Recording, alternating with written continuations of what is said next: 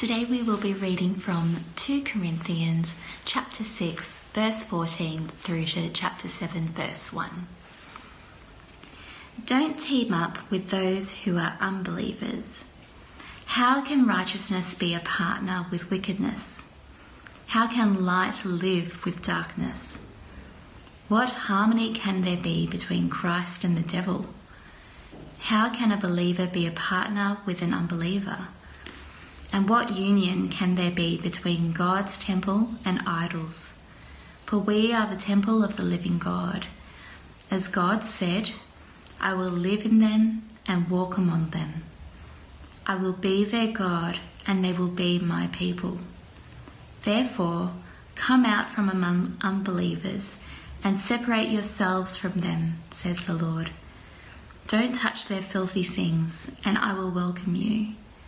And I will be your father, and you will be my sons and daughters, says the Lord Almighty. Because we have these promises, dear friends, let us cleanse ourselves from everything that can defile our body or spirit, and let us work towards complete holiness, because we fear God. Hey everyone, welcome. If you have a Bible, open it up to Second Corinthians chapter six. We'll be looking at verse fourteen through to chapter seven, verse one. And you know, one of the best things about helping lead Red Door Church is the fact that uh, every week we have people with us in church who wouldn't call themselves followers of Jesus. I know there are people watching here today and members of our Zoom groups who wouldn't call themselves followers of Jesus, and that really is one of the best things about our church. But I wouldn't blame you if you are watching this, uh, not yet a follower of Jesus, what the Bible would call an unbeliever. Uh, I wouldn't blame you if you were kind of wondering whether that's really true, whether we really do love having you here, whether maybe even God himself wants you here with us. Because even, right, even as Kathy read the reading for you today, even Kathy, who has the world's least offensive voice, right, even as you heard Kathy read the Bible, I wouldn't blame you if you started to wonder, hang on a second, am I really wanted here? Am I even allowed to be here according to this passage? Like, I'm pretty sure I just heard the Bible call me lawless, darkness, and unclean. Is that really what God thinks of me? Is that what these Christians think about me? Because you know what? I, I I let it slide when I saw you Christians wearing jeans and runners together. And and, and I even let it slide when, when I saw you use hashtag O M gosh on Facebook, right? And and now this is how you treat me? Calling me lawless and darkness and unclean? And I wouldn't blame you if you felt that way, having listened to that reading this morning. And on, on the face of it, yeah, that makes sense. It's understandable. But we go on and on and on here, and you probably would have heard us kind of beat this dead horse, but just when it comes to the Bible, actually, when it comes to any text, you would have learnt this in literature class if you took it at school, right? When it comes to any text, we will fail to understand its meaning if we don't understand the context. And so we've taken a lot of time during this series in Second Corinthians to explain the context of this book, and the context of what Paul is saying here about believers not being uh, hitched up to or joined with or in partnership with unbelievers. The context here is that, remember, he is trying to warn his church back in Corinth against associating with these super apostles, these false apostles, these false teachers who have come into the church, undermining Paul's ministry, undermining the gospel of Jesus, and leading people away from the truth. And so what he's talking about specifically here, and we'll get to a general application of this principle in just a bit, but he's specifically talking about these false apostles, and he's very deliberate about naming them, labeling them unbelievers. Because he wants the church to know, even though these teachers have come and said, you know, we're, we're not just Christians, we are super Christians. We're not, we're not just apostles, we are super apostles. And that Paul guy, he's, you know, he's, he's old news, right? It, even though they have come in with all of these outward credentials and gifts and talents and capabilities, right? In spite of all of that, Paul wants these people to know they are wolves in sheep's clothing, to borrow Jesus' phrase. And so he says to them and, and, and labels them for the first time in this letter as unbelievers. And he doesn't want his precious little brothers and sisters in Corinth to associate with these false teachers, these unbelievers. Now, quite apart from that, understanding the context, which gives a bit of nuance to what he's talking about, you got to know, it should be really clear by now in this letter especially, that quite apart from wanting to push unbelievers away or keep them at arm's length, Paul is spending himself, literally spending his life for the sake of those who wouldn't call themselves Christians. He is, and he's listed it a few times in this letter already, he is suffering in so many different ways for the sake of those who don't yet know Jesus. The reason he puts his body on the line day after day is because he sees himself as a minister of reconciliation, that he's a minister to people who aren't yet reconciled to God. He's spending himself, all that he is, so that those people whom he deeply loves, cares for, will come to a saving, life-giving relationship with God through the Lord Jesus. And in doing this, he's just following the example of the Lord Jesus. Jesus is the example of someone who suffered for the sake of those who don't yet know him, for those who the Bible calls unbelievers, those who aren't yet followers of Jesus. It's it's for those people that Jesus came into the flesh, suffered on the cross, and rose again. That's why the most beautiful and bite-sized explanation of the gospel in the Bible is John three sixteen, right? For God loved the world in this way. This is how God loved the world. The most quintessential example. He gave his one and only Son so that everyone who believes in him will not perish but have eternal life. So both Paul and Jesus are beautiful examples to us of men who suffered and died for the sake of those who don't yet believe. So don't doubt how much Paul, how much Jesus, how much God himself loves you and wants you to be reconciled and in relationship with him. Now, I said there was a general application for this idea of, of not being hitched to, uh, partnered with uh, unbelievers, and, and we're going to get to that now. So in verse fourteen, Paul Um, with with a heart again for these Corinthians and, and a deep desire for them not to be led away from faith in Jesus, from following Jesus day by day, this deep desire for them not to be uh, led astray. This is what he says in verse fourteen. Don't become yoked together with those who do not believe. For what partnership is there between righteousness and lawlessness? Or what fellowship does light have with darkness?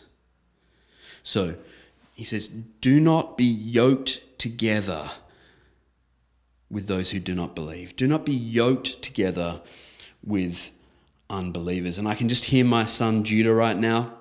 He's going to be watching this sermon. I can hear him saying, I, I hate, I hate the yoke. I just like the white egg, right? And and that's buddy, that's not what he's talking about. It's not that kind of yoke, all right? This this yoke that he's talking about is something that we're probably not very familiar with, uh, being modern, Western, uh, industrialized people. Uh, this would have made a lot more sense to Paul's audience, who were an, an agrarian society. They were used to growing their crops and, and eating what they grew. Um, the, the yoke, which I'm going to put a photo of on the screen now, is this um, is this tool that a farmer would use to uh, lash together two cattle. Uh, it would be a way of joining them up, hitching them together, and um, and uh, that would be so that you could have two cows worth of power dragging around your plow or whatever. But it would also be a tool to use when you had an older animal and then a younger, inexperienced animal. Uh, a way of training the younger animal would be to hitch it together, to yoke it together with the older, more experienced animal. And then literally for, the, for I don't know however long it took, you would have the older, stronger, bigger animal dragging around the younger, more inexperienced animal until such time that that animal learned the way of the more experienced animal. And so this would be what's called being unequally yoked, and this is what Paul is um, is is imploring them to to stave off in the church in Corinth. He wants them not to be unequally yoked. That is, he doesn't want them to yoke themselves to these big, powerful super apostles, right? These unbelievers. Because he doesn't want them to be dragged around and led astray and learn new ways of being Christian that aren't uh, in accordance with the gospel of Jesus. And so he says to them, don't be yoked, don't be partnered with those who don't believe. That's the specific application to his own Uh, situation with these false apostles. And then there's a more general application, and this is often used, six, uh, chapter six verse fourteen is often used to warn Christians against becoming uh, engaged to someone who's not a believer, to being married to someone who's not a believer. And the same principle applies, all right? And it's quite a good application of this verse uh, because uh, being married to someone is very much like being yoked to them. In fact, we even use that language, don't we? When, when you, you might say, I'm going to get hitched next month. Uh, that, that word hitched means to be connected to. To you, you know, you hitch a trailer to the back of a truck. To, to be hitched is to be literally yoked. And so Uh, we have this understanding of marriage that being married, you will be yoked to another person. And uh, so the, the the the traditional teaching has been, and this is a teaching that I would agree with and and promote and, and um, affirm, is that if you're a Christian, you ought not be married to an unbeliever, because in being married to an unbeliever, you will be unequally yoked and more likely to be led away from following Jesus. Now, this isn't meant to be kind of a pejorative against unbelievers. Um, even that term unbeliever is not meant to be a pejorative or a put down. It's just reflective of the fact that you have someone who does want to follow Jesus and someone who doesn't yet. Uh, and and so most likely in that situation where a, a believer is yoked with an unbeliever, the, the believer is going to be the one who is led astray, is going to be the one who is dragged by the by the bigger, more experienced animal in this case, just because the, the person who isn't yet a believer has with them the culture around us, which is more likely to overwhelm the personal convictions of the believer. Now, this is sometimes tricky to talk about because we have people in our church who have married unbelievers, or perhaps were married and and then became a Christian and so are now married to an unbeliever. Uh, so there is a lot of nuance required uh, to to better understand this principle. Um, and just on that, let me just say this.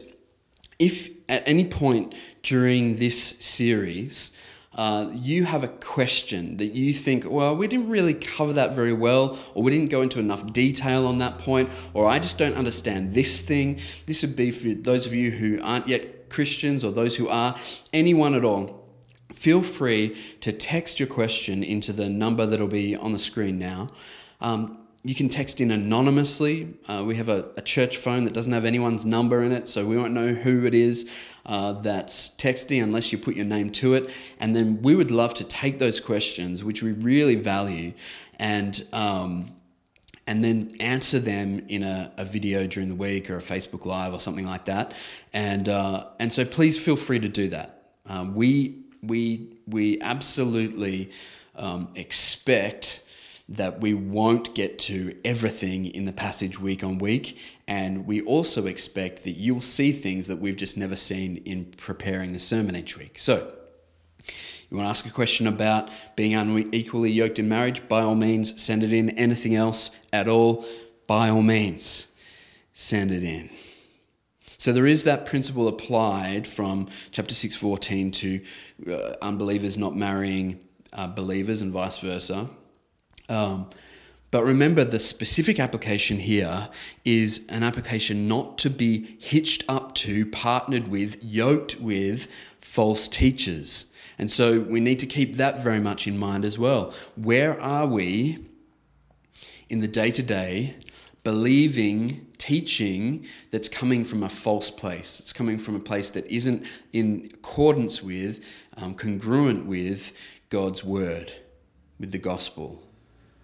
All right, this might be specific false teaching from people who have set themselves up as Christian leaders, like these false apostles had, and who are preaching a message that is at odds with the Bible. Right? Comes to mind, the, the prosperity gospel is big at the moment. False teaching that will lead you astray from the, the true gospel. Uh, or it might just be messages that come in from the world around you. It might just be advertising. Remember, we've been talking about how to call out the lie in advertising. It might just be self-talk, which is lies, lies, right? Talk that belittles who you are, that denies your place in God's kingdom, your adoption as his children, right? Self-talk can be false teaching that you need to unhitch yourself from, unyoke yourself from.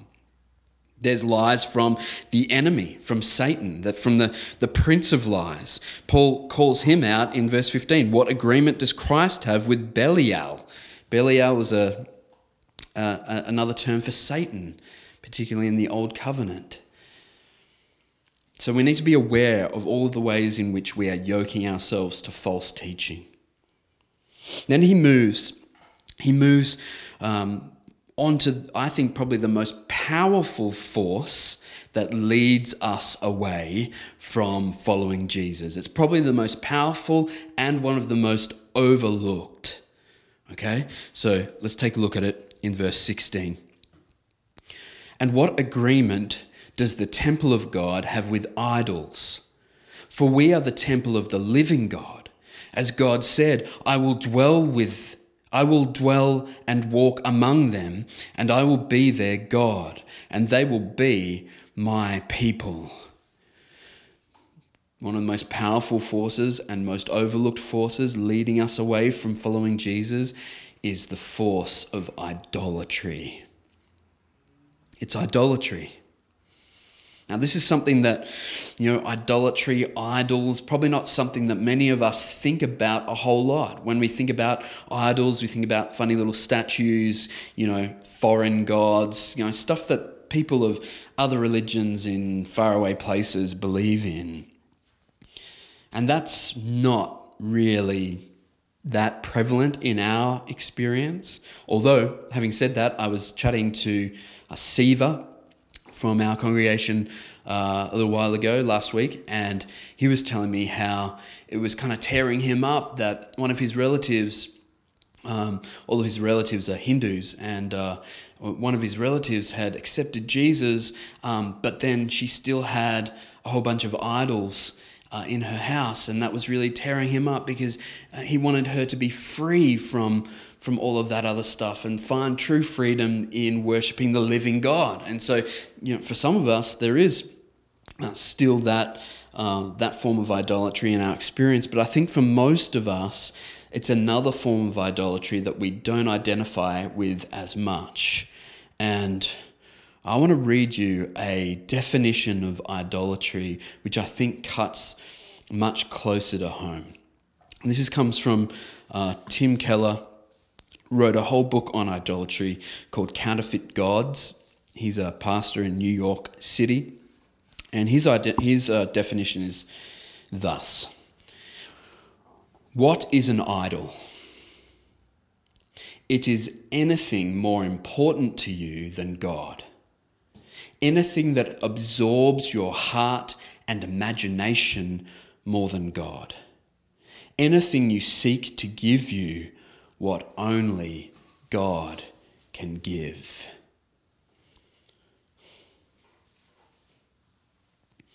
Now that, that cuts a little bit closer to home.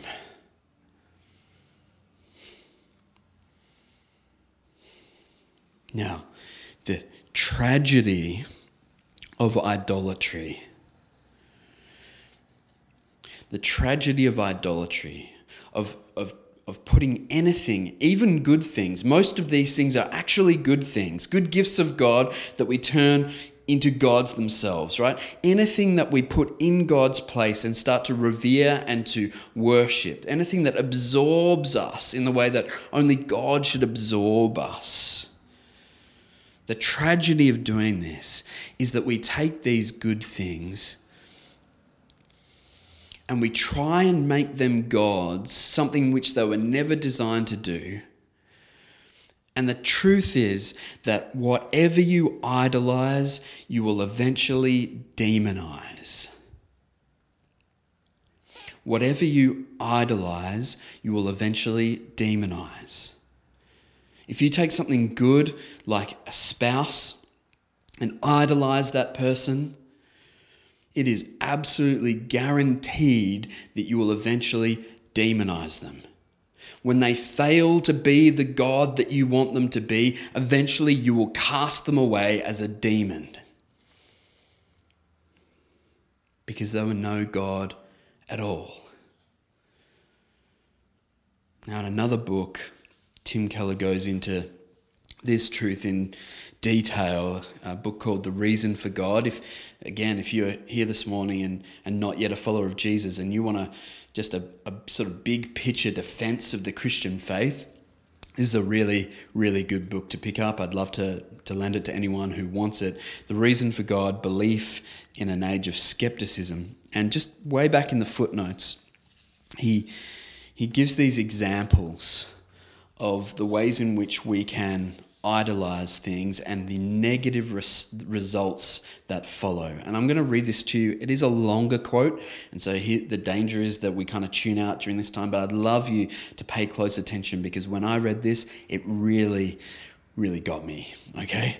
I hope it gets you too. He says, if you center your life and identity on your spouse or partner, you will be emotionally dependent, jealous, and controlling. The other person's problems will be overwhelming to you.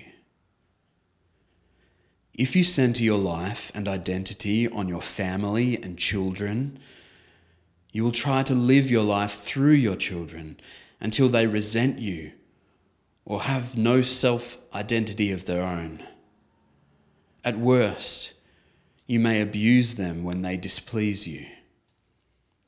If you center your life and identity on your work and career, you will be a driven workaholic and a boring, shallow person.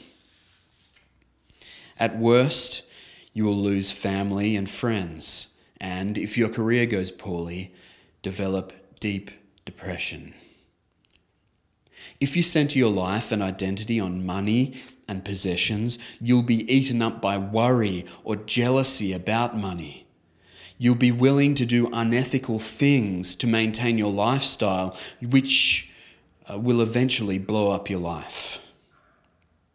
If you center your life and identity on pleasure, gratification, and comfort, you'll find yourself getting addicted to something.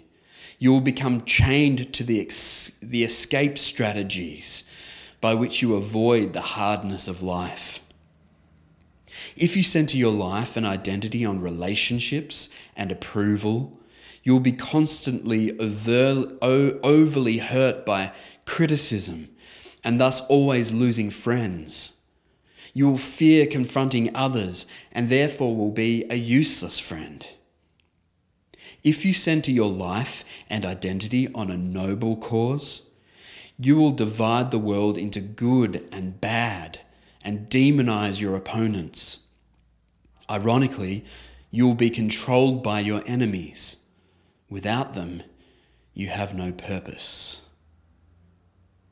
If you center your life and identity on religion and morality, you will, if you are living up to your moral standards, be proud, self-righteous, and cruel. If you don't live up to your standards, your guilt will be utterly devastating. End quote. That just got me. I think there are so many areas in my life, so many people, things that threaten to take my central affections away from God Himself, that threaten to become my idols and therefore threaten to become my demons. And so Paul says in verse one of chapter seven, "So then, dear friends, since we have these promises about being God's children, about Him being our God," right? The living God, not some carved idol or even some shadow of God made in His image. Since we have these promises of free and ready access to God, that we ourselves are temples of the living God, since we have these promises, let us cleanse ourselves from every impurity of the flesh and spirit, bringing holiness to completion in the fear of God. The question for us that Paul's leaving us with,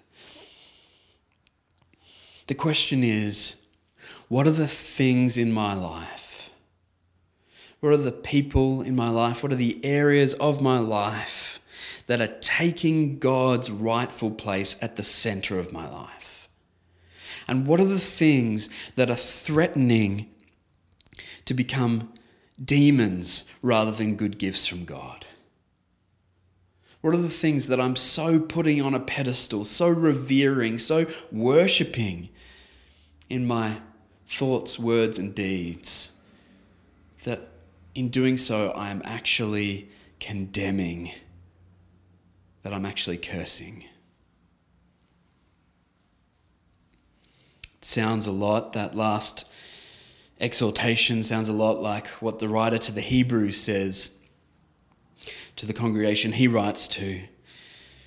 He says, "Let us throw off everything that hinders and the sin that so easily entangles, and let us run with perseverance the race marked out for us. Let us fix our eyes on Jesus," right? Let us put Him at the center of all that we do. Let us make all of life all about Jesus. And so the exhortation, the encouragement, he says, "Dear friends, purify yourself, cleanse yourself, throw off everything that hinders, that entangles."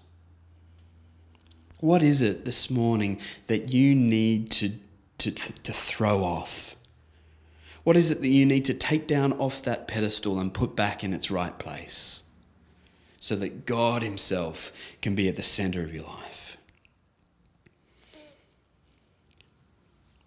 I took up skateboarding late in life, uh, not till I was thirty-something, uh, because when I was a teenager, uh, my brothers and I would buy cars, paddock bombs, uh, out of the trading post to drive around our paddock. So, you know, we didn't have much need of skateboards. But uh, after I moved here to Caroline Springs from a very hilly area, not so good for skateboards, to a very flat area, nice for skateboards. Um, I I uh, was put onto skateboards by a guy that some of you know, Hong.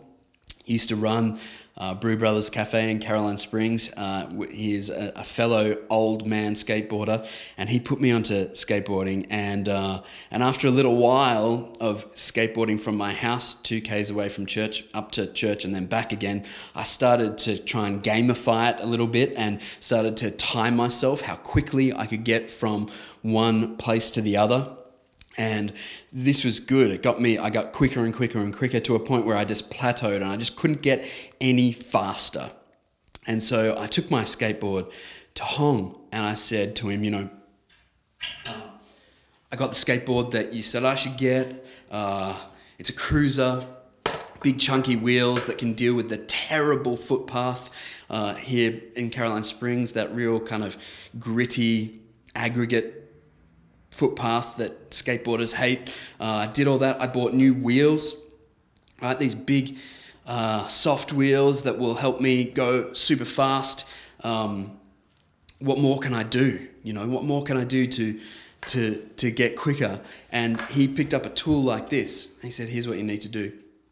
And he unscrewed the wheel, and then he uh, he took it off, and then.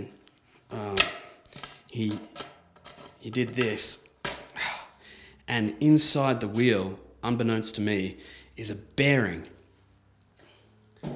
And then he he took the bearing and he, he got a screwdriver and popped off the the cover, and inside the bearing was a bunch of junk. There was a bunch of mud and grease and build-up and just rubbish, and the ball bearings inside could hardly move because of all of the junk. And he took them out and cleaned them in this special solution, put them back together, and I flew all the way home. That illustration, that, that image is what comes to mind when I read Paul here, telling us to cleanse ourselves from every impurity. In, in in the flesh and in the spirit, right? In the writer to Hebrews, throw off everything that hinders, anything that entangles, right? Anything that hinders you from running the race. It might be, and it's almost certainly true, that you need a friend who can examine your life, your flesh and spirit. Can, you need a friend who can get over past the surface stuff, right to the heart of things, can identify where there is grime and dirt and mud and rubbish, and help you to cleanse, right? Help you to cast off that which is hindering you from following Jesus. This is a precious person that you ought to seek out, either within our church or without it. Someone who you can trust, who, as in last week's passage, someone you can open your heart up to, to be vulnerable for the purpose of not being condemned, but growing in Christ-likeness. Well, I'm going to bless us now as we go. Ask for God's blessing on us as we go out into this week, seeking to put Him at the center, to follow Jesus in all that we do. Friends, the peace of God, which passes all understanding, keep your hearts and minds in the knowledge and love of God and of His Son, Jesus Christ our Lord, and the blessing of God Almighty, the Father and the Son and the Holy Spirit be among us and remain with us always. Amen. Love you guys. Bless you.